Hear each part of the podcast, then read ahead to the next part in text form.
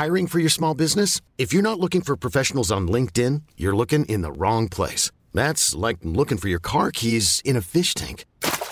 LinkedIn helps you hire professionals you can't find anywhere else, even those who aren't actively searching for a new job but might be open to the perfect role. In a given month, over 70% of LinkedIn users don't even visit other leading job sites. So start looking in the right place. With LinkedIn, you can hire professionals like a professional. Post your free job on linkedin.com slash achieve today.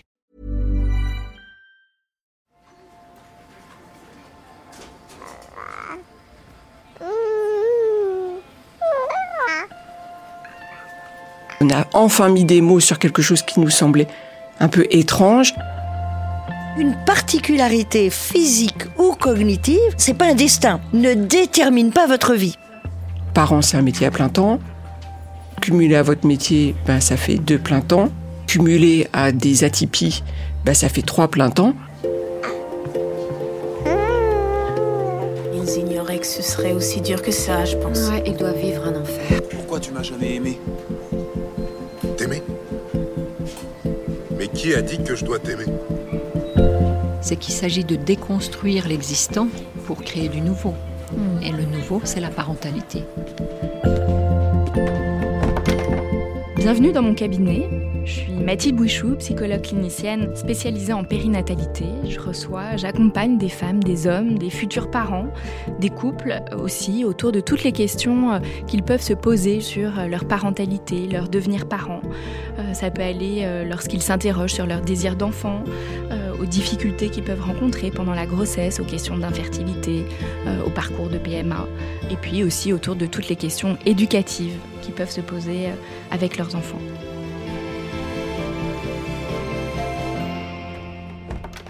Bonjour Anne-Lucie. Bonjour. Qu'est-ce qui vous amène aujourd'hui Anne-Lucie? Alors, ce qui m'amène, c'est mon expérience de maman avec des enfants euh, avec des troubles 10 qui euh, n'ont jamais euh, été détectés. En fait, et je voudrais partager mon expérience de maman. J'ai des grands enfants maintenant, ils ont 24 et 17 ans, et c'est un sujet qui est toujours là, euh, que je creuse encore. Donc euh, voilà, c'était à, à la fois un message de d'encouragement pour les autres parents et euh, de pistes aussi peut-être euh, de réflexion. Alors du coup, qu'est-ce qui s'est passé pour chacun de vos enfants? Voilà, vous dites ils n'ont pas été diagnostiqués. Comment vous, vous savez qu'ils ont des troubles 10 Alors d'abord parce que moi, il me semble que je suis dyslexique, mais jamais diagnostiquée, mais avec des difficultés à l'école euh, énormément, et puis des signes quand je suis fatiguée euh, qui montrent que euh, tout ne fonctionne pas dans l'ordre. J'ai souvent l'habitude de dire ça, c'est que tout ne fonctionne pas dans l'ordre. Et euh, donc euh, j'étais déjà un peu alerte sur ce sujet-là. Ensuite, ma, fille a 24 ans. euh, ma fille a été diagnostiquée euh, au potentiel intellectuel assez tôt, vers à l'âge de 12 ans environ. Et à l'école, tout se passait très bien. Il n'empêche que on remarquait quand même qu'elle était très très maladroite, extrêmement maladroite. Et on a tout mis sur le compte de cette particularité de haut potentiel intellectuel, avec tous les clichés de euh, je suis un peu dans la lune, euh, je fais pas attention, euh, et puis elle avait des comportements atypiques. Donc tout était prétexte pour. Alors il y y avait à la fois le prétexte de ce de cette particularité là intellectuelle, et puis son parrain était euh, ostéo et euh, il nous disait mais Pénélope elle est elle est maladroite parce que elle grandit, qu'elle a plus ses repères corporels, etc. Bon, Cette maladresse, vous avez pu l'observer à partir de quel âge chez Pénélope?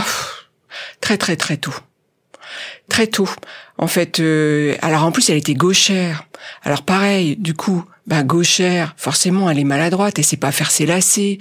Elle se prend les pieds dans, dans la première racine qui, qui se présente. En fait, on a été beaucoup parasité par des éléments qui ne sont pas dans la norme. Ah, Il y a rien qui est fait pour les gauchers. Donc si elle mange et qu'elle renverse son verre, ben, c'est normal parce qu'elle est gauchère et puis elle est dans la lune. Donc elle a été beaucoup avec ce qu'on appellerait aujourd'hui des, des micro-violences quand même hein, dans, dans l'éducation. C'est difficile pour moi de, me dire que euh, elle a subi quand même des micro-violences de euh, fais attention, euh, t'es maladroite, euh, euh, mais non c'est pas comme ça qu'il faut faire. Bon, donc ça c'est pour ma fille et c'était assez visible. Aucune difficulté scolaire, Donc, aucun diagnostic autre que celui du HPI. En tout cas, aucune recherche approfondie sur le sujet. Hmm. Du coup, pour continuer euh, pour votre fille, à, quel moment euh, est-ce que c'est elle Est-ce que c'est vous Est-ce que c'est un professionnel à un moment qui a quand même donné voilà ce nom de trouble dyspraxie, j'imagine, dans ce que vous nous, nous Alors, il n'y a toujours pas de diagnostic qui a été posé. Et en fait, euh, moi, par mon évolution professionnelle, je me suis beaucoup intéressée aux troubles de l'attention.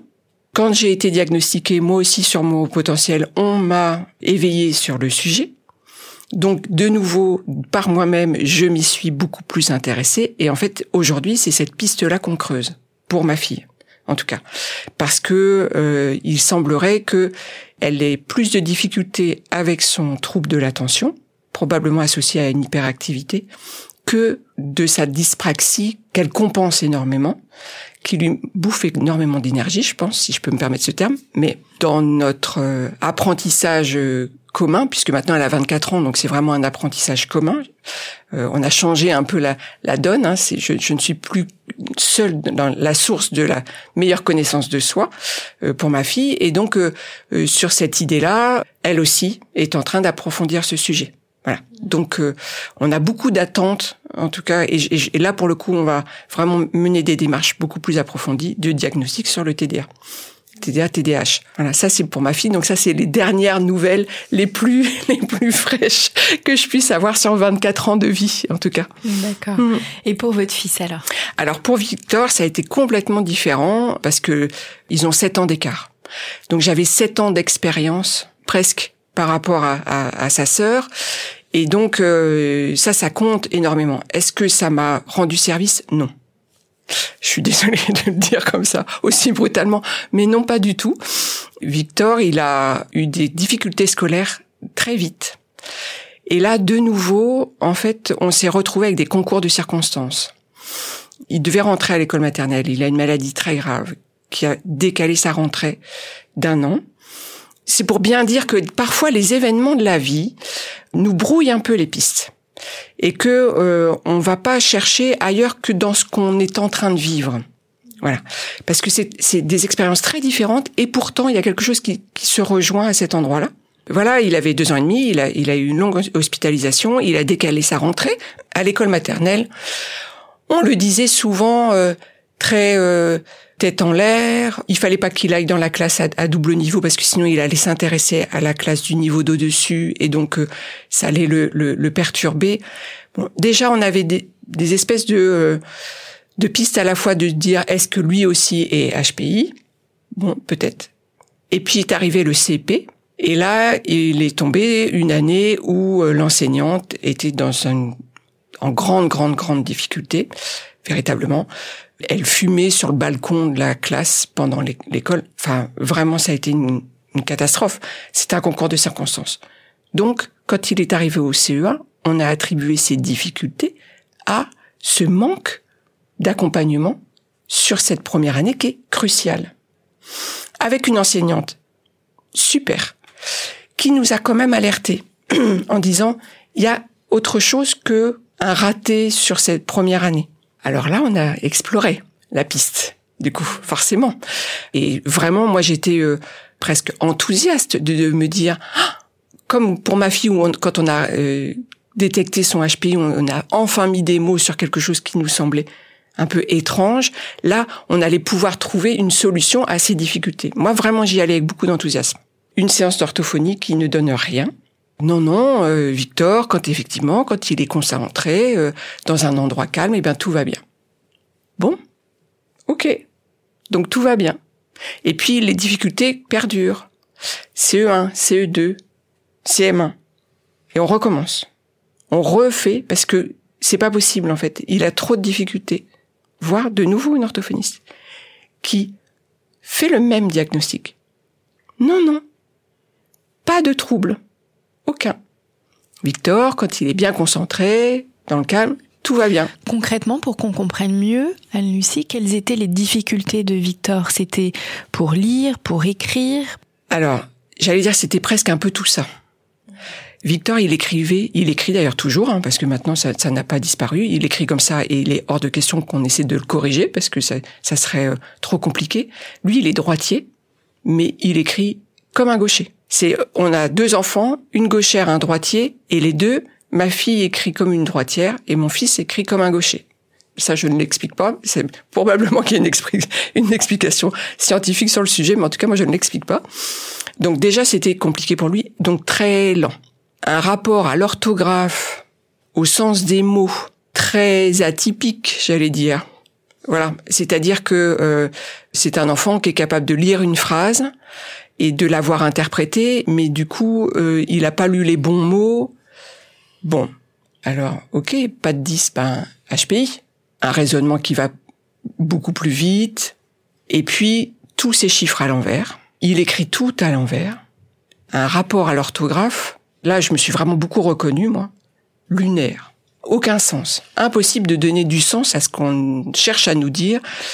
Donc moi, j'ai essayé de, quand même de, de l'accompagner avec ben, mes moyens, qui sont pas, euh, je vais pas dire qu'ils sont pas les bons, mais en tout cas, ils sont pas suffisants, ça c'est sûr. Et puis, ben, quand même, un garçon qui a suffisamment de raisonnement et de capacité de raisonnement pour compenser aussi. Donc, avec des résultats très oscillants. Pas dans la lenteur, mais dans, dans le plus et le moins. Et puis, avec des enseignants, quand même, qui, qui revenaient à la charge, souvent, en disant, il y a une difficulté. Donc, il y a eu un PAI, même, de mis en place. D'aide, il avait plus de temps, parce qu'après il a fait un an d'orthophonie avec une autre, une troisième orthophoniste qui nous a dit, et là euh, j'ai arrêté parce que le pauvre il en pouvait plus, euh, qui nous a dit bah des fois on sait pas pourquoi euh, ça marche pas, puis ça peut ah je me suis dit je suis pas tombée sur la bonne personne ça c'est sûr, sauf qu'on a mis beaucoup de temps à s'en rendre compte, avec des difficultés qui persistent et qui persistent et qui persistent encore en fait. Aujourd'hui il a 17 ans, il est toujours avec ces difficultés. Alors au fil du temps, ça s'améliore, mais il n'empêche que il reste avec ces difficultés-là. Et que, à chaque fois que je lui ai proposé de retenter l'expérience d'aller voir quelqu'un, un professionnel, une professionnelle, pour en parler, là, il est dans le blocage, il est à saturation. Parce qu'il l'exprime très bien, il en a marre d'être un problème. Qu'on parle toujours de lui comme d'un problème. Ce à quoi j'ai bien évidemment adhéré. Et on a essayé de changer de braquet en fait. Donc j'ai fait un burn-out qui m'a laissé du temps. Alors au début c'était compliqué, mais en tout cas après euh, j'avais suffisamment d'espace cognitif pour pouvoir être très très très très là, présente. Donc il a passé son brevet. On a passé un brevet ensemble. Et puis voilà, ça s'est bien passé. Il n'empêche qu'aujourd'hui, il reste avec des vraies difficultés. Donc je suis encore dans l'exploration. Je suis aussi dans l'exploration du trouble de l'attention, quand même. On a exploré le haut potentiel intellectuel. Les résultats sont très différents par rapport à sa sœur, sont beaucoup plus hétérogènes. On n'est pas tombé sur la de nouveau sur la bonne personne. C'est vraiment des concours de circonstances. Enfin, je veux dire, la, vie ne, ne, nous facilite pas toujours les choses, on va dire ça. Ma fille, elle a été diagnostiquée et suivie par une pédopsie derrière extraordinaire. Et elle était dans une appétence à l'école. Enfin, faut bien le dire. Euh, on est, ça, c'est, je pense que c'est très franco-français et c'est très genré aussi. On avait une fille douée à l'école, avec des difficultés, mais à l'extérieur, donc on pouvait s'en arranger. On, avait on a un garçon qui est en difficulté scolaire, par contre avec une vie à l'extérieur beaucoup plus épanouie, donc ça pose problème. Aujourd'hui, ça me saute à la figure. Quand on est dedans, on voit rien, mais aujourd'hui, c'est sûr que je ne ferai jamais plus la même chose.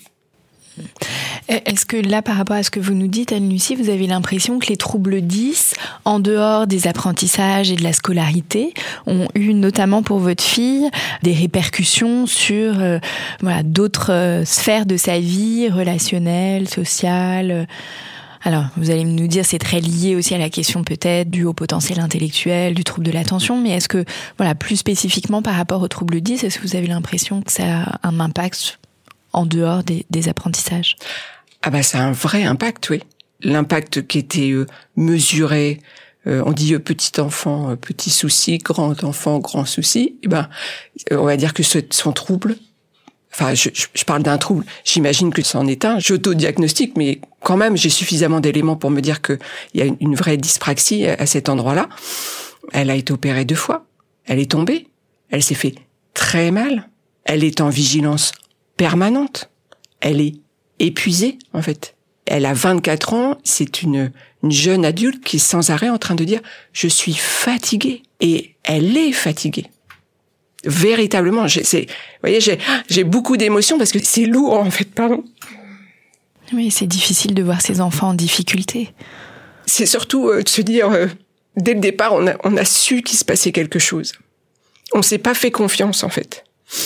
Et ça, c'est terrible de se dire ça, parce que moi, je, je l'ai vu, je savais qu'il se passait quelque chose, et je savais qu'il se passait quelque chose de, de pas normal, en fait. Alors, j'aime pas ce mot normal, parce que euh, quand on est euh, aussi atypique, euh, je veux dire, entre mes enfants et moi, les atypies, je vous explique pas, si je vous fais la liste de tous nos, toutes nos atypies, ça donne un peu de vertige quand même. Donc la norme pour nous, ça ne veut rien dire. Et puis de toute façon, ça veut rien dire. Il suffit pas d'être atypique pour dire que la norme, ça veut rien dire. De toute façon, ça ne veut rien dire. Il n'empêche que quand on rentre pas quand même dans cette espèce de moule, dans cette espèce de rouleau compresseur, qu'est l'école, qu'est cet apprentissage qui doit se faire à des moments donnés, dans un cadre donné, il faut être au bon moment, au bon endroit, avec la bonne manière. Et ça, c'est très sexiste aussi, c'est très genré, parce que moi, dans le couple, c'est moi qui ai vu tout ça. Alors, probablement aussi par le biais de mes filtres de ma propre expérience.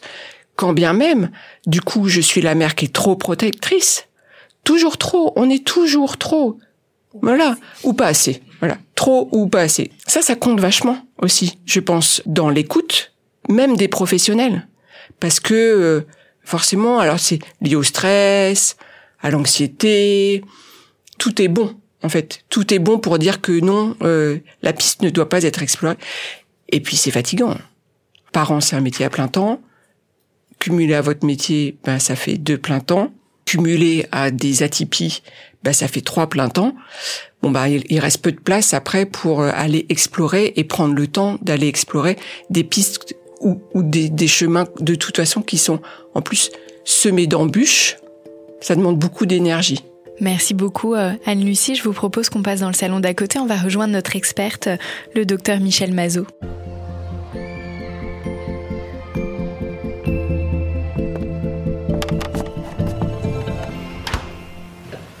Bonjour, docteur Michel Mazot. Vous êtes médecin de rééducation spécialisé dans le diagnostic, la prise en charge et l'aide à la scolarisation des enfants 10.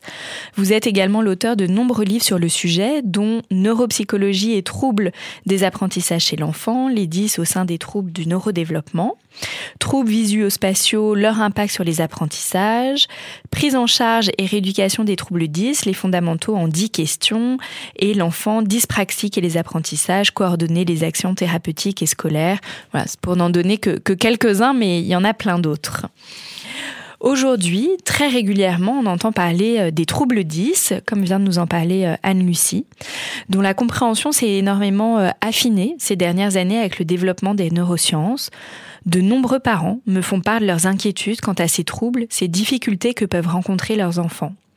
De la difficulté du diagnostic à la prise en charge, nous allons évoquer avec vous, docteur Mazot, et définir ce que sont les troubles 10, en quoi euh, ils sont des troubles neurodéveloppementaux, quels sont les différents 10, euh, les signes d'alerte, les fausses croyances, et bien entendu la question de la prise en charge et du rôle des parents euh, dans celle-ci.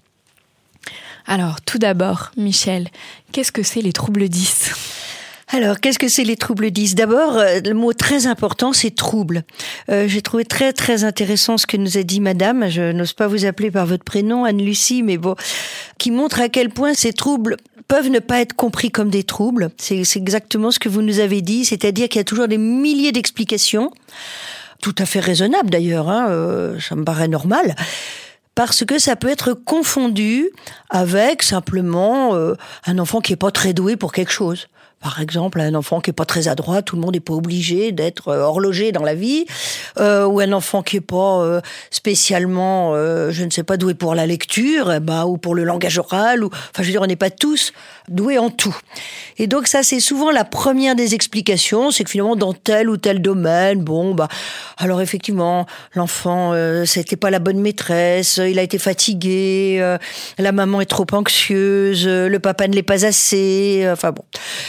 Et c'est vrai, d'une certaine façon, puisque beaucoup d'enfants sont en difficulté à l'école, enfin bon, c'est quand même pas toujours, et ils sont pas toujours en difficulté depuis leurs 3 ans jusqu'à leurs 18 ans, ou 25, mais c'est quand même quelque chose d'assez banal qui est connu du grand public. Ce qui se passe aussi, c'est que euh, c'est quelque chose, l'école, tout le monde l'a vécu. Donc tout le monde a son idée sur que, comment il faut que ça fonctionne, pourquoi ça fonctionne mal, pourquoi son, son enfant à soi n'y arrive pas dans tel ou tel domaine, etc. Donc repérer un trouble déjà, le premier mot important dans troubles neurodéveloppementaux, c'est de faire la distinction entre ce qui est un trouble, c'est-à-dire une caractéristique euh, constitutionnelle de l'enfant. Il est comme ça. Voilà, comme il a les yeux bleus ou comme il a les cheveux frisés ou pas, je sais pas. Et ce qui est simplement, j'allais dire, les avatars habituels de la vie euh, d'un enfant avec des plus, des moins, des talents dans un domaine, moins de talents dans d'autres, etc. Donc ça, c'est la première des choses. Mais du coup, cette différence, comment on peut Alors, la- l'évaluer? Voilà. Alors la première des choses, elle est là quand même, hein, je pense, parce que sinon, si vous voyez, on, on, a, t- on est dans deux extrêmes. Je trouve que Madame a très très bien décrit. Le premier, c'est de toujours banaliser. En fait, hein, c'est toujours, on a toujours une explication qui fait que finalement ça va passer. Bon. Et puis le deuxième extrême qui est l'inverse, c'est ah, c'est dramatique, c'est neuro quelque chose. Alors ça doit être affreux. Alors c'est ni l'un ni l'autre en fait. Hein. Donc la première des choses, c'est que c'est durable, le trouble. Madame a très très bien expliqué comment pour sa fille, hein, je crois que c'est Pénélope, c'est ça quand vous avez demandé depuis quand elle est si maladroite, quand est-ce que vous... Madame a répondu, bah, je sais pas, depuis toujours, quoi. Je, voilà, il n'y avait pas de question là-dessus.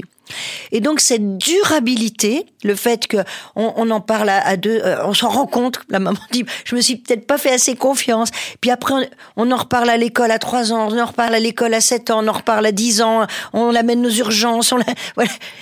Ça, ça, c'est un signe déjà. C'est un signe qu'il y a quelque chose qui va pas. C'est pas cette durabilité, elle est très importante.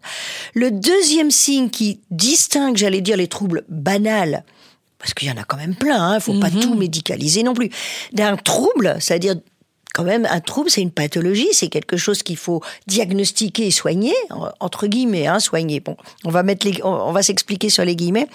C'est que dans le domaine où l'enfant est en difficulté, apparemment, un, c'est durable.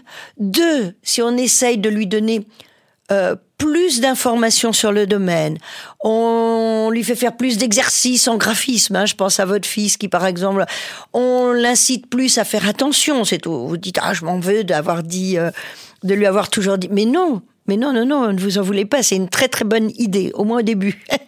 Donc on donne un surcroît, si vous voulez, d'exercices, d'entraînement, d'informations, etc., dans le domaine où l'enfant est en difficulté.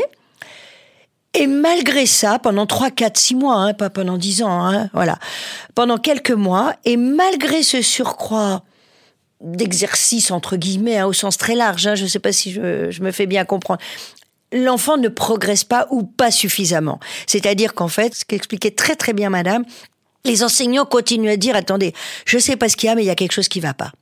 Et la maman dit, je sentais qu'il y avait quelque chose de bizarre. Voilà. Euh, là, ça, c'est vraiment les deux signes importants.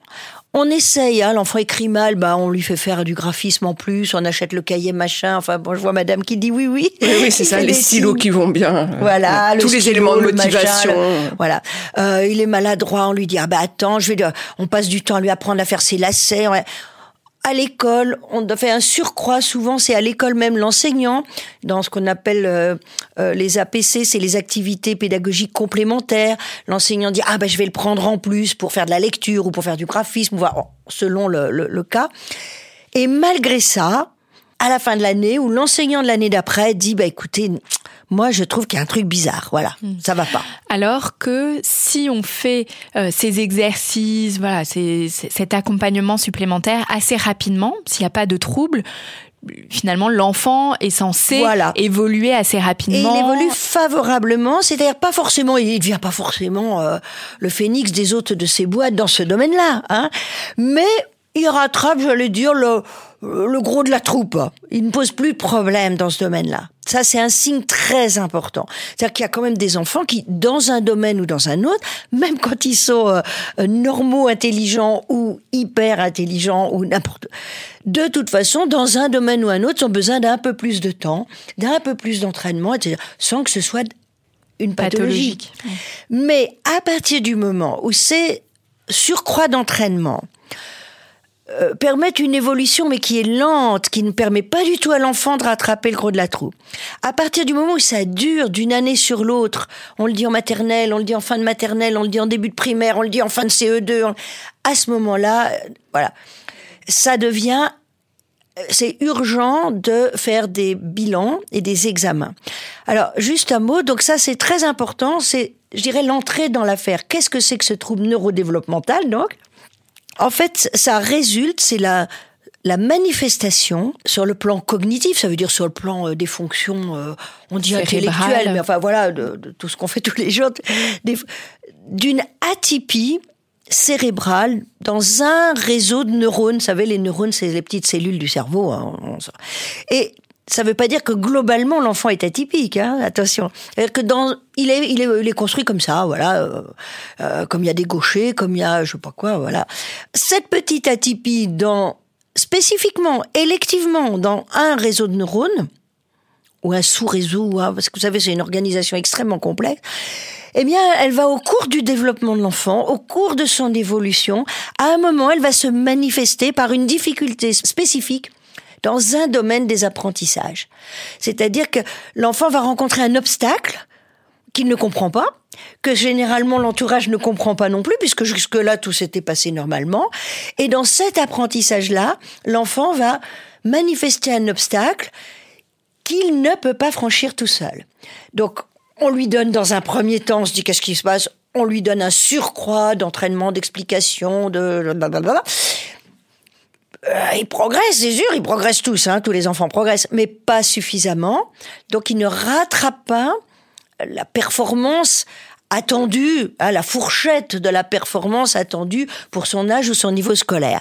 Donc là, c'est le moment où il faut entamer une recherche diagnostique. Mais voyez ce que je dis Je dis, il y a déjà un temps important entre le repérage, le moment où les mamans disent oh mais qu'est-ce que c'est? Et où on leur dit oh vous êtes une maman trop anxieuse ou pas assez. C'est un grand classique mais et le moment où on va commencer euh, vraiment la démarche diagnostique il va se passer souvent une année scolaire hein.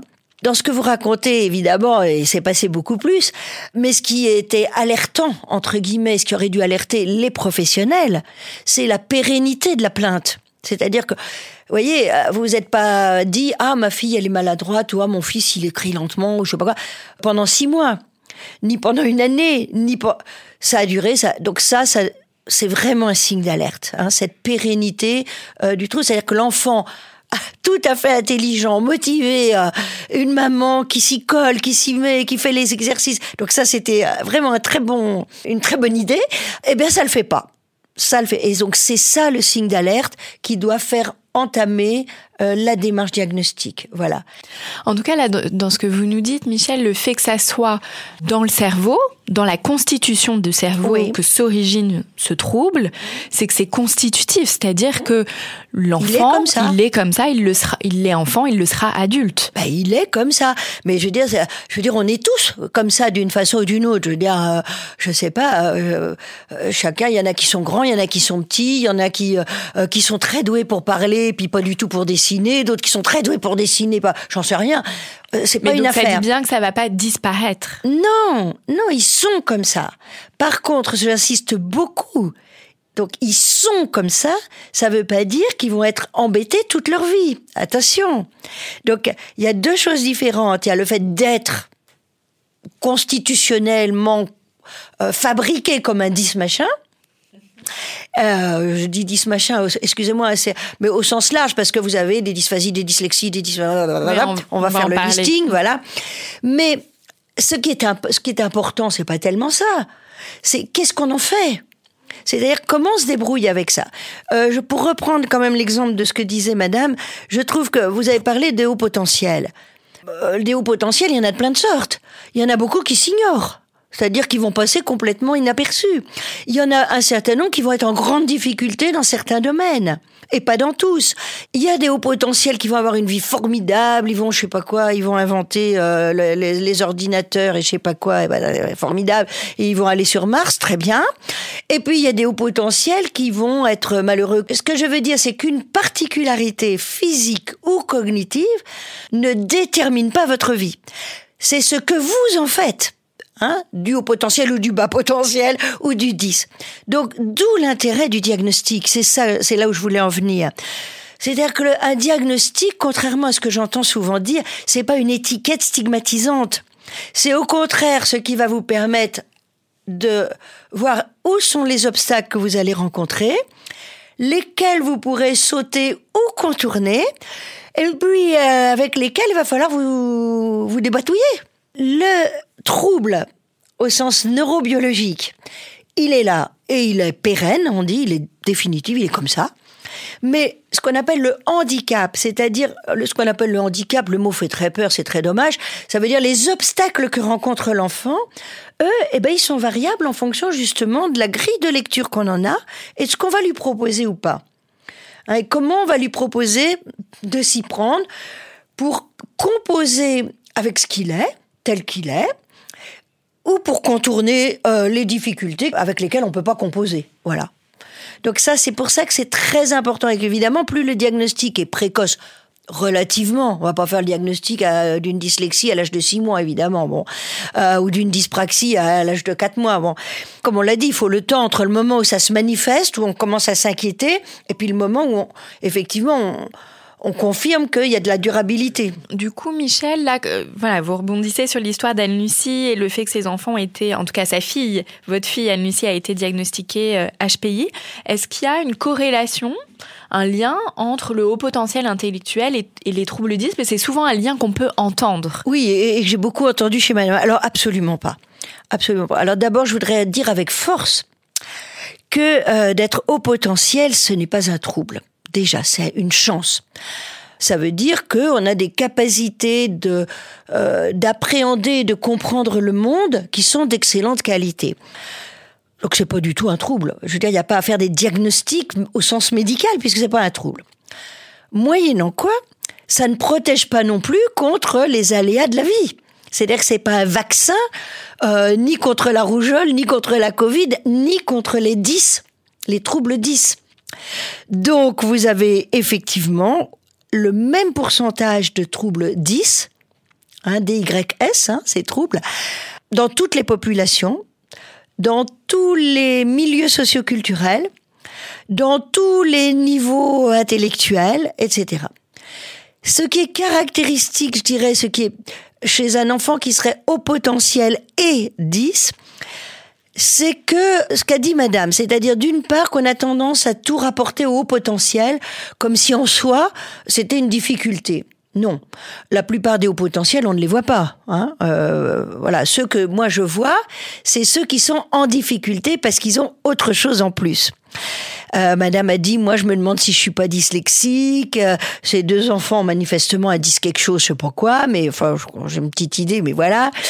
Donc effectivement, parce que ces jeunes qui ont un haut potentiel compensent très très bien leurs troubles, ce qui fait que les diagnostics sont plus tardifs et que euh, leur réaction aussi à l'échec euh, peut être différente, hein, chacun le vit différemment, que peut-être que d'être très conscient de son échec, c'est peut-être euh, particulier, et que du coup, ça fait un mélange un peu bizarre qui fait que ce n'est, c'est encore moins repéré. C'est-à-dire que ce sont des enfants pour lesquels les diagnostics sont habituellement plus tardifs que chez d'autres.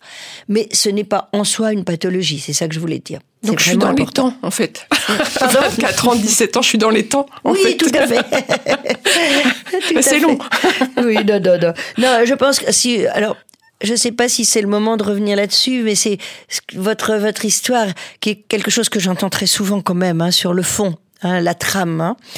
Cette démarche diagnostique, finalement, moi j'entends ça va pas et j'ai été voir l'orthophoniste. Voilà, j'entends ça tout le temps. Et puis l'orthophoniste m'a dit, ben non, tout va bien. Alors pourquoi? Parce qu'en fait, vous vous êtes trompé de professionnel. Voilà mon, mon point de vue. Alors, ça ne veut pas dire qu'il faut pas voir l'orthophoniste, attention. Mais les orthophonistes sont des spécialistes des troubles du langage oral et de la lecture. Dès qu'il y a autre chose, c'est c'est pas leur truc. Hein. C'est un peu comme je, je sais pas, le cardiologue, c'est le spécialiste du problème cardiaque. Si je tousse, je vais pas voir un cardiologue. Bon. Je sais très bien ce qui se passe, c'est que les orthophonistes sont les seuls paramédicaux qui sont d'abord bien repérés socialement. hein. Tout le monde sait ce que c'est qu'une orthophoniste hein, dans le public, les, enseignants, les parents, tout le monde sait ce de quoi il s'agit. Ce sont aussi les seuls dans le domaine cognitif qui sont remboursés par la sécurité sociale. Donc ça leur donne une espèce de légitimité, j'allais dire, au niveau des enseignants, au niveau des parents, etc. Moi, il me semble que la personne que vous n'avez pas vue et qu'il fallait voir peut-être en premier, ça aurait été euh, une psychologue et une neuropsychologue. Donc vous avez vu une psychologue qui a fait certainement des examens, on va dire euh, des bilans intellectuels, hein, des, tests d'intelligence, on va dire, je suppose. Mais euh, ce qui aurait été intéressant, c'est que, évidemment, vous voyez une neuropsychologue.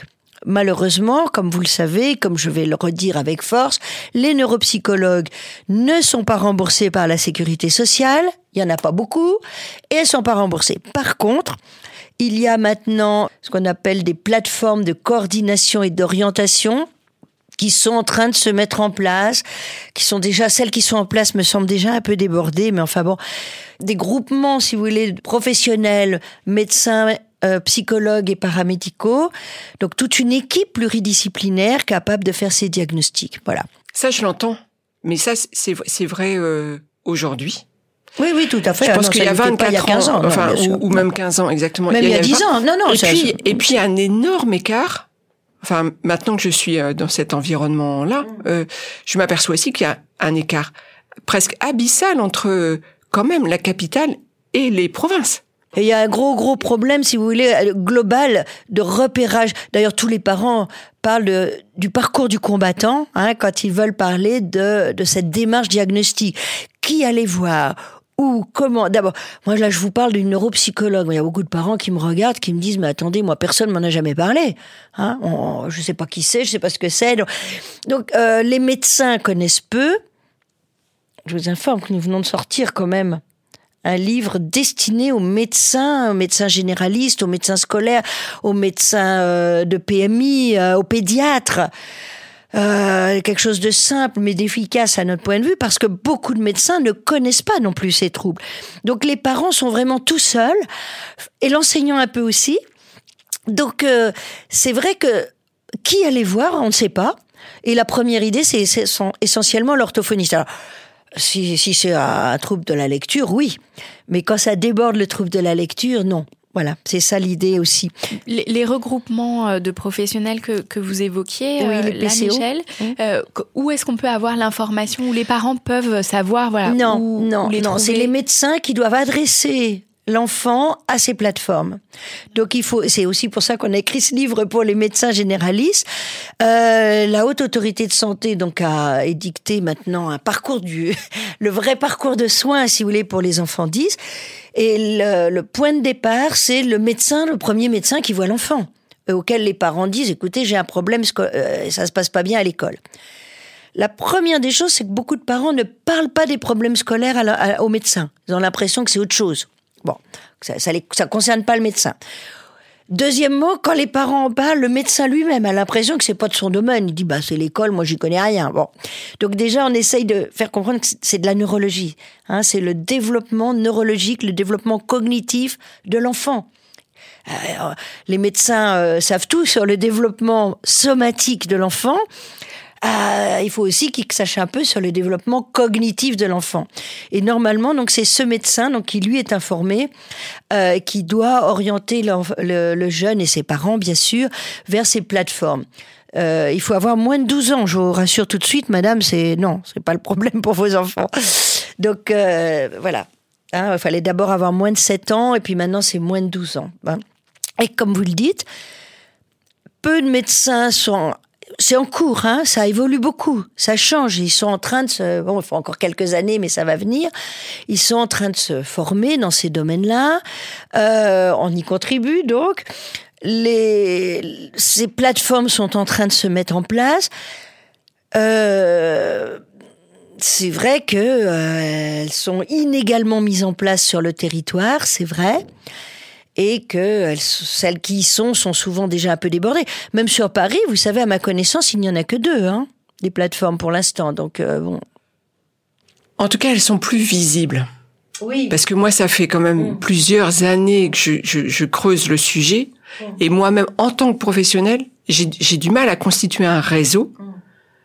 En Normandie avec des professionnels que je peux repérer facilement, en tout cas. Repérer et, qui, et alors le problème il est là aussi comment repérer parmi les professionnels que ce soit les orthophonistes, les ergothérapeutes, les psychomotriciens, les orthoptistes, les neuropsychologues, vous voyez tout ce monde-là et les médecins, comment repérer parmi tout ce monde-là ceux qui sont expérimentés dans ce domaine du développement cognitif de l'enfant et de ses avatars, hein, de ses voilà. Ça c'est compliqué parce qu'on n'a pas d'annuaire qui soit euh, dédié pour euh, voilà. Michel, du coup, sur cette question du diagnostic, quels sont euh, les examens, les bilans, voilà, qui doivent être faits pour pouvoir poser ce diagnostic de je trouble dirais 10 que quand même, euh, ça dépend un peu du symptôme du départ. Euh, si, euh, comme pour Pénélope, le premier symptôme, c'est une maladresse pathologique, on va dire. Je vais appeler ça comme ça. C'est-à-dire, que bon, que quelqu'un soit maladroit, je veux dire, voilà. Mais c'est comme tout, hein, il y a un continuum entre quelqu'un qui est extrêmement habile, quelqu'un qui l'est normalement, quelqu'un qui est un peu maladroit, puis quelqu'un qui souffre de sa maladresse. Bon. On est un peu dans ce cas-là pour votre fille. Donc, quand c'est la maladresse, la personne, la première personne à voir, c'est soit ergothérapeute, soit psychomotricien. Voilà, avec un bilan étalonné. Étalonné, ça veut dire normé, ça veut dire avec des chiffres, excusez-moi, ça veut pas dire que les chiffres sont euh, l'alpha et l'oméga, ça veut dire qu'ils sont indispensables, ils ne sont pas suffisants, mais ils sont indispensables pour faire un diagnostic. Mais non suffisants, j'insiste bien là-dessus. C'est quand même un point de départ. Donc déjà, ça commence comme ça. Ergothérapeute. Plus ils sont grands, plus... Moi, je dirais plus ils sont petits, plus c'est psychomote. Euh, plus ils sont grands ou plus le problème est scolaire. J'allais dire vraiment, on a besoin d'aide à l'école. Peut-être, je dirais, plus c'est ergothérapeute. Voilà, bon.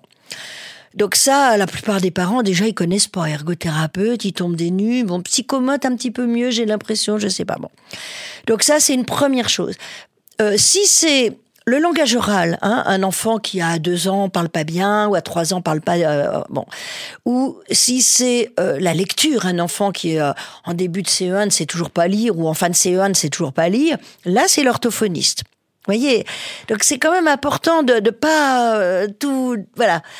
Et puis dans un deuxième temps, une fois qu'on a fait la preuve entre guillemets, parce que euh, par exemple, l'ergothérapeute va faire un bilan sur euh, l'habileté motrice, l'habileté dans les gestes de la vie quotidienne, l'habileté dans le graphisme, etc. Et va dire ah bah attendez, oui là, il y a un problème, on est on n'est pas dans la fourchette habituelle, si vous voulez, du, du développement habituel standard de l'enfant. À ce moment-là, il y a un second niveau de consultation. De la même façon, si l'orthophoniste dit attendez, oui, là l'enfant il ne lit pas du tout comme on devrait lire dans la fourchette habituelle de, l'apprentissage standard de la lecture. Donc ça, c'est très important. Donc, dans un deuxième temps, on cherche la cause. Hein, C'est-à-dire que là, il faut consulter un médecin qui connaît un peu ces problèmes-là. Il y en aura de plus en plus. Ou, ou une neuropsychologue. Voilà qui va pouvoir avoir un petit peu une vue d'ensemble justement sur ce que vous dites, c'est-à-dire l'attention, la mémoire, vous voyez, au-delà, si vous voulez, simplement du, du symptôme initial, qui est il écrit mal, ou il est très maladroit, ou il sait pas lire, ou il, il parle pas comme il devrait à son âge, etc. Ça, première étape, on, a, on voit un spécialiste du symptôme. Et puis deuxième étape, on se dit, mais attends, pourquoi? Pourquoi est-ce qu'il parle pas comme il devrait pour son âge? Pourquoi est-ce qu'il écrit pas comme il devrait écrire euh, en CE2 ou en je sais pas quoi Pourquoi est-ce que voilà Et là, il nous faut soit un médecin qui connaît un peu l'affaire, un neuropsychologue ou une neuropsychologue qui connaît le développement de l'enfant. Et là, on va pouvoir commencer à y voir plus clair. Hein donc, vous voyez, il y a cette stratégie de, diagnostic qui est en plusieurs temps. Donc, il y a une première stratégie qui est le repérage. Un temps avant de se dire oui, c'est vraiment un trouble ou pas. Je me calme, bah non, bon, ça, ça s'arrange, bon, bah mon enfant, il est comme ça, cool, hein, euh, voilà, on va le prendre comme il est. Ou au contraire, de se dire, oh bah, là, non, on est loin de cette fourchette de la norme. Pas trop étroite, elle est assez large quand même, hein, cette fourchette, mais on est hors des clous. Et à ce moment-là, un bilan, soit médical, euh, soit dans une PCO, donc plateforme de coordination et d'orientation, soit auprès d'un médecin dans un hôpital euh, qui connaît ça, soit auprès d'une neuropsychologue qui connaît l'enfant, le développement cognitif de l'enfant. C'est ça la, démarche habituelle, si vous voulez, voilà. Et ça, ça permet de repérer mieux d'une part, quelle est l'intensité du trouble Il y a des petits troubles légers, et puis il y a des troubles sévères. Et puis aussi, quelles sont les possibilités pour l'enfant quels sont ses points forts, j'allais dire Quelles sont ses possibilités de contournement L'idée de tous ces bilans, c'est pas seulement euh, de repérer ce qui va pas, mais c'est aussi de repérer tout ce qui va bien. Et le haut potentiel fait partie de ce qui va très bien, bien sûr. Mais euh, de toute façon, les enfants ont des talents. Hein voilà, il n'y a pas que ce qui va pas. Donc, et c'est l'ensemble des deux. Quels sont, quand on a fait ces bilans, vous voyez, on a déjà passé pratiquement euh, un an ou 18 mois, hein, dans le meilleur des cas. Non, mais je suis, je, suis, de naturel optimiste, vous savez, heureusement, parce que pour faire ce métier, il faut l'être un peu. Et donc ça, c'est extrêmement important de se dire ensuite, bah voilà, du coup, je connais à la fois les points faibles, les points forts, et là, je vais pouvoir, euh, avec l'expérience que qu'on a en tant que professionnel, euh, voir un petit peu quels obstacles on va pouvoir avec lesquels l'enfant va se dépatouiller en fait hein, il va faire avec comme tout le monde. Et puis d'autres où on se dit bah non là ça serait dommage on va lui faire perdre du temps on va lui faire perdre confiance en lui etc et je voudrais juste reprendre excusez-moi hein, une euh, une chose très importante moi que j'ai entendue et que la maman a passé comme ça en particulier pour Pénélope elle a dit Pénélope elle est épuisée ce symptôme là euh, qui est un symptôme qu'on voit toujours chez ces enfants 10 et qui est négligé. Pourquoi? Parce que les enfants ne se plaignent pas d'être fatigués. Ils n'ont jamais été autrement.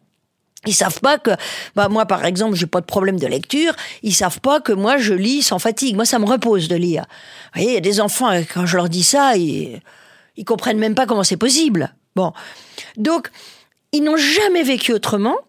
Ils ne savent pas que les autres voient ou écrivent ou lisent ou parlent autrement. Ils sont épuisés. C'est à nous, les adultes, de nous rendre compte jusqu'au moment où, quand ils sont plus grands, là, ils sont capables de montrer, puis on en demande de plus en plus. Et eux, ils, ne peuvent plus charger la barque de plus en plus. Hein. Donc ça, ce, euh, cet aspect, si vous voulez, moi, je vous avez parlé de burn-out. Je pense qu'il y a des enfants qui vont jusqu'au burn-out, hein. euh, notamment à l'adolescence. On charge, on charge, on charge, on charge. Les autres, bah, ils absorbent, ils absorbent, ils absorbent. Tandis qu'il y a longtemps qu'ils sont déjà à leur maximum. Hein Donc, euh, et personne s'en est rendu compte, mais eux non plus ne le savent pas. Ils ne savent pas s'en plaindre. Donc ça, il faut être vigilant aussi là-dessus. Et c'est pas évident, ni pour les parents, ni pour les enseignants, ni pour les professionnels. Donc vraiment, je voudrais insister sur cet aspect. Et je pense que c'est vrai pour votre fils aussi. Je pense qu'il s'épuise aussi. C'est ça, c'est ça. Non mais les, en fait, c'est parce que euh, en, l'occurrence, euh, peut-être pas de la même façon. Voilà, hein, il l'exprime pas. Euh, là, c'est pareil, c'est très genré, je pense. mais il l'exprime pas du tout de la, la, même façon. Et en plus, je, je vous rejoins totalement sur l'idée que ils sont nés comme ça. Donc, ils ont pris des habitudes qui sont complètement inconscientes et dont ils ne mesurent pas les conséquences. C'est seulement quand arrive le problème que tout d'un coup, on se dit, ah, il y a peut-être quelque chose. L'idée de on est né comme ça, c'est, enfin, moi je trouve ça essentiel de, de se dire que du coup, euh, c'est pas la personne ah, avec ce trouble-là. Oui, là, qui veut pas, qui, fait pas attention, qui s'investit pas, qui est pas motivé, qui je sais pas quoi. Ah non, non, non. Et puis elle va pas alerter, elle va pas, elle va pas dire euh, je suis anormalement, non. Je, je, je, prends anormalement plus de temps que les autres. Enfin, je alors non seulement ils vont pas alerter, mais surtout aussi, euh, je pense que ce qu'il y a, c'est qu'ils ne comprennent pas les réflexions qui leur sont faites. Hein, c'est, euh, je pense par exemple au trouble de l'attention, à qui on dit tout le temps mais arrête, mais fais attention, mais pose-toi, mais assieds-toi, mais tais-toi, mais Parle moins vite. ou parlent moins vite, euh, ils ne comprennent, ils se, ils se disent, mais attends, euh, les autres aussi parlent, les autres aussi ils bougent. Et euh, donc il y a aussi cette, euh, comment dire, ce sentiment un peu d'injustice parce qu'ils ne comprennent pas en quoi ils sont différents, qu'est-ce qu'on leur demande, qu'est-ce qu'on attend d'eux, et comment les autres y arrivent ou pas, etc.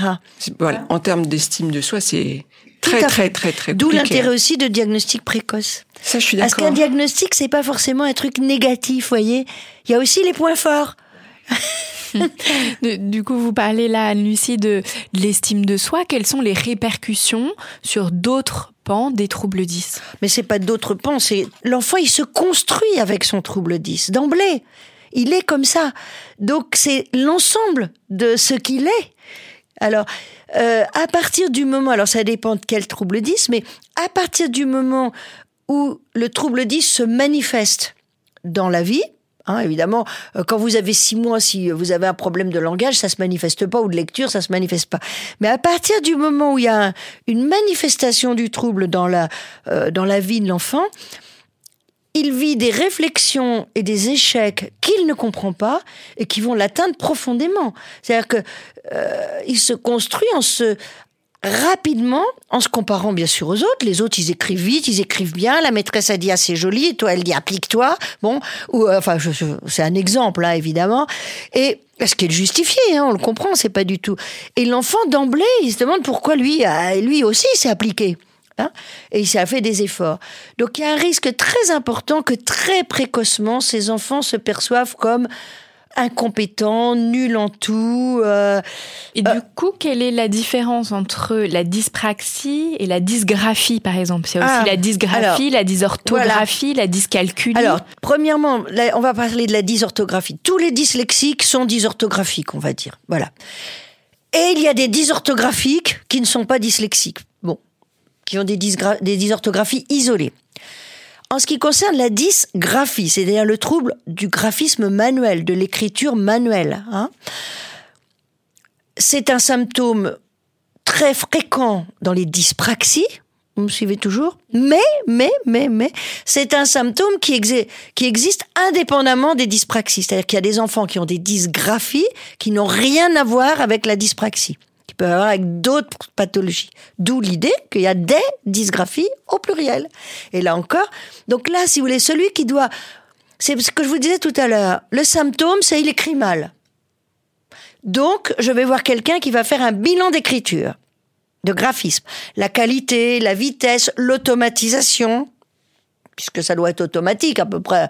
Vous dites pas chaque fois que vous écrivez, oh là là, attends, jusqu'où est-ce que je dois monter la boucle duel Hop, hop, hop, hop. Oh là, je l'ai monté trop haut. Non, faut que je m'arrête là. Vous voyez, si vous faites ça, vous pouvez pas écouter en même temps, vous pouvez pas réfléchir. Enfin, ça, ça, ça va quand on est en grande section de maternelle ou en début de CP. Après, ça doit s'automatiser plus ou moins. Et, et la dyscalculie? Alors, la dyscalculie, c'est la même chose au niveau du calcul du nombre, de l'accès au nombre et au calcul, puisque euh, les bébés sont aussi euh, équipés un minimum pour euh, de façon évidemment très immature hein, les bébés mais euh, ils ont un petit équipement de départ on va dire euh, pour repérer des quantités hein, pour estimer des quantités. Et puis il peut y avoir des enfants qui ont des difficultés particulières dans ce domaine-là qui ont une petite atypie particulière et qui ont un accès très très difficile à la notion de nombre et qui n'arrivent pas bien à comprendre comment ça fonctionne. Euh, c'est pas une question d'intelligence, hein, je, je suis claire là-dedans. Tous les enfants disent quelque chose, par définition, ils ont une intelligence normale et ils ont des tas de domaines dans lesquels ils sont performants. Quelle est la prise en charge? Alors, vous nous disiez tout à l'heure, on Mm. soigne ces troubles entre Non, guillemets. non, on les soigne pas, ouais. Là, on a bien compris. Une fois que le diagnostic est posé, est-ce qu'on va parler de rééducation? Voilà, quel, accompagnement on va la proposer? première chose, c'est que la- le, le rééducateur, le paramédical qui a, qui a vu l'enfant en premier, euh, établi qu'il y avait bien un symptôme de l'ordre du trouble, quelque chose qui n'est pas euh, juste banal. Ce professionnel-là, généralement, il connaît l'affaire et c'est lui qui va pouvoir assurer la suite. Alors, la suite, c'est quoi? De mon point de vue, c'est toujours trois choses en même temps. Un, de la rééducation, vous avez dit. Qu'est-ce que ça veut dire rééducation? Faut se mettre bien d'accord sur le terme. Ça veut dire, surtout si l'enfant est jeune, lui proposer de progresser dans le domaine où il est en difficulté, qu'il soit moins en difficulté dans le domaine où il est avec des stratégies un peu particulières. Parce que si c'est pour faire comme on fait d'habitude, c'est pas la peine. Hein. Et puisqu'il son trouble, c'est que justement, il ne peut pas bénéficier de ce qu'on fait d'habitude. Bon, donc il faut faire autrement. Ça, c'est le, c'est le principe même des rééducations, donc d'avoir des stratégies, des méthodes un petit peu différentes et voir si ça aide l'enfant à progresser dans le domaine où il est en difficulté. Rééducation. Deuxième chose, en même temps, le rééducateur doit évaluer quel est l'impact dans la vie scolaire et dans la vie personnelle du jeune. C'est-à-dire quel est le handicap. Excusez-moi du terme, mais j'y tiens beaucoup parce que sinon c'est le terme administratif et tant qu'on veut pas de ce terme-là, on n'avance pas. Donc quelles sont les répercussions? Ça veut dire tout simplement, parce que deux fois vous avez des répercussions minimes, on laisse courir, hein, on dit bah tant pis c'est comme ça, tu feras, tu fais ce que tu peux, ou au contraire des répercussions qui gênent vraiment l'enfant ou qui peuvent avoir un impact dans, sur son avenir, sur sa réussite scolaire, sur son estime de lui, sur sa confiance dans l'avenir, etc. Donc là, on doit proposer, c'est toujours le même professionnel, doit proposer des adaptations à l'école. En même temps qu'il fait la rééducation. C'est pas ah ben la rééducation l'a pas guéri donc on va voir si on fait des adaptations ça non puisqu'on sait que la rééducation va pas le guérir. Essayez d'améliorer les choses simultanément, on les améliore en situation. On dit, on parle de situation de handicap. L'enfant qui a un problème pour écrire, il n'est pas handicapé euh, le matin quand il se coiffe. Il est handicapé au moment où il faut écrire vite euh, parce que c'est une dictée ou etc. Du coup, les aménagements à l'école, c'est le fameux PAI, donc projet d'accompagnement individuel. Alors, ça peut être le PAI ou mieux, ça peut être un PPS, un projet personnalisé de scolarisation, si on est passé par la MDPH. C'est pour ça que depuis tout à l'heure, j'insiste sur le mot handicap, parce que si on veut pas passer par la MDPH, on prive l'enfant de beaucoup d'avantages qui sont liés à la MDPH. Rééducation, adaptation, et je rajoute compensation. Compenser, ça veut dire contourner le trouble. L'enfant, il écrit lentement, ben c'est très bien j'adapte. Peut-être qu'il pourrait écrire mieux au clavier. Peut-être qu'il se fatiguerait moins au clavier. Compensation. Il écrit plus du tout, il dicte à l'ordinateur. Euh, un enfant qui a des problèmes pour lire. Bon, il lit pas très bien, on s'en fiche un peu quand il est en CE1, il y a des tout petits textes. Quand il arrive en seconde et qu'il faut lire euh, La princesse de Clèves ou je ne sais quoi, là il est perdu, c'est l'enfer.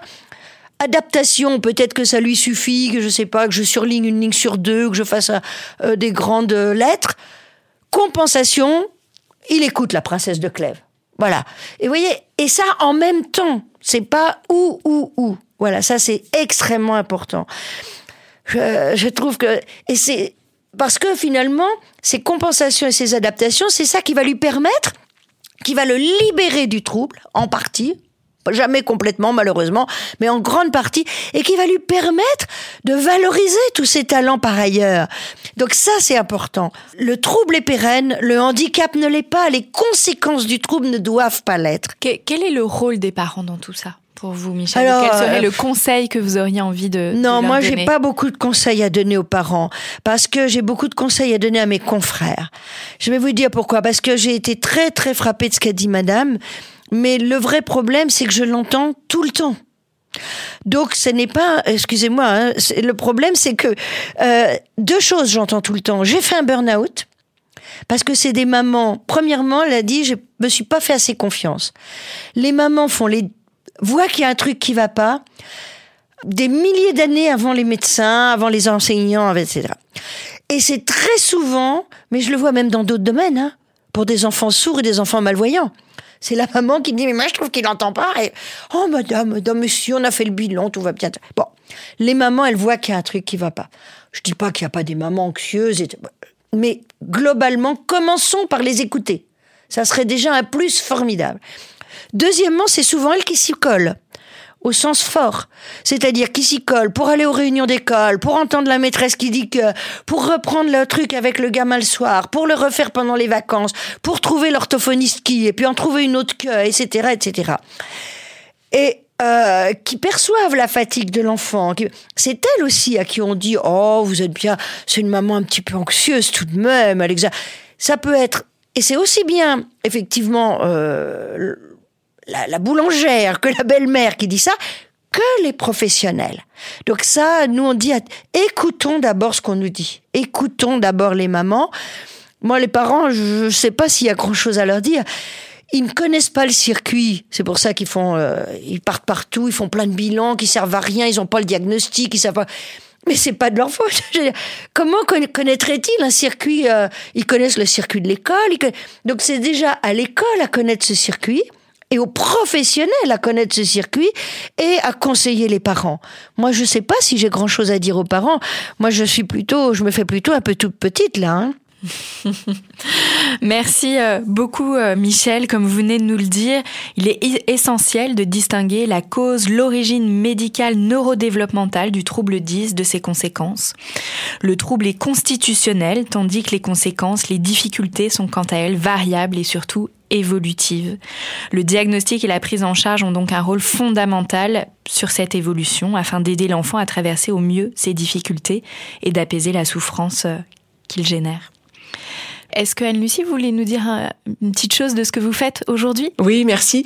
Alors, euh, du coup, forte de toutes mes expériences, euh, et je me suis formée pour accompagner maintenant euh, les enfants, alors euh, enfants, adolescents. Euh, quand c'est les enfants, j'accompagne plutôt les parents jusqu'aux jusqu'aux parents, jusqu'à l'adulte en fait, adulte dans son environnement de travail ou adulte dans sa vie quotidienne.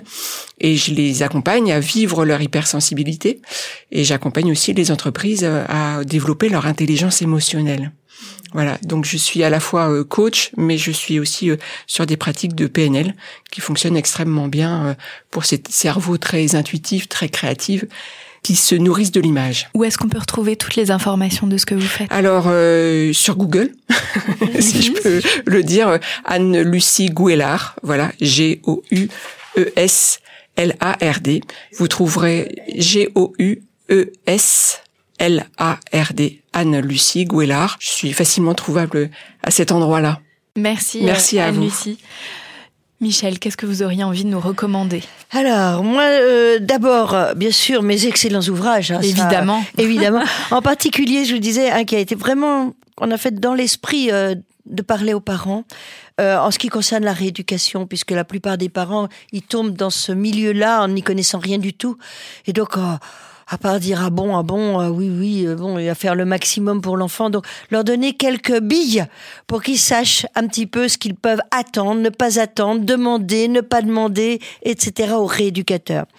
Et puis donc euh, peut-être on avait dit des euh, des choses pour les enfants parce que tous ces troubles 10 déjà c'est très compliqué pour tout le monde de comprendre de quoi il s'agit et de faire la part des choses. Mais alors les enfants quand ils entendent ces mots là au-dessus de leur tête ils sont perdus et euh, ils ont toujours l'impression que c'est un truc tragique.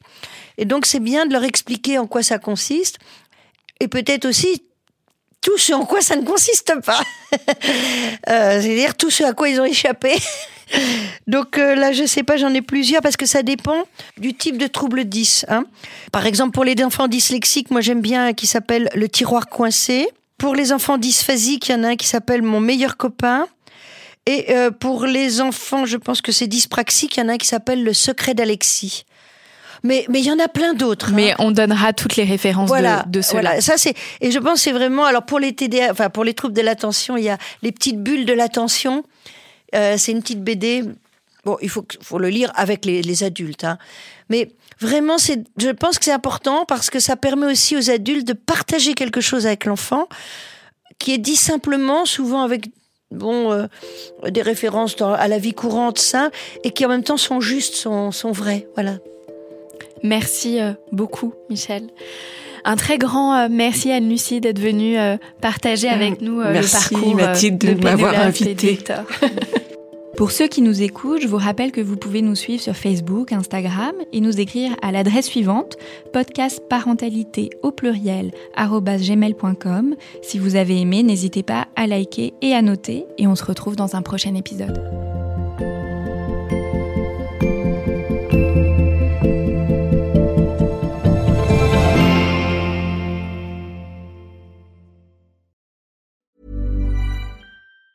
Planning for your next trip? Elevate your travel style with Quince. Quince has all the jet setting essentials you'll want for your next getaway, like European linen, premium luggage options, buttery soft Italian leather bags, and so much more. And it's all priced at 50 to 80% less than similar brands. Plus, Quince only works with factories that use safe and ethical manufacturing practices. Pack your bags with high-quality essentials you'll be wearing for vacations to come with Quince. Go to quince.com slash trip for free shipping and 365-day returns.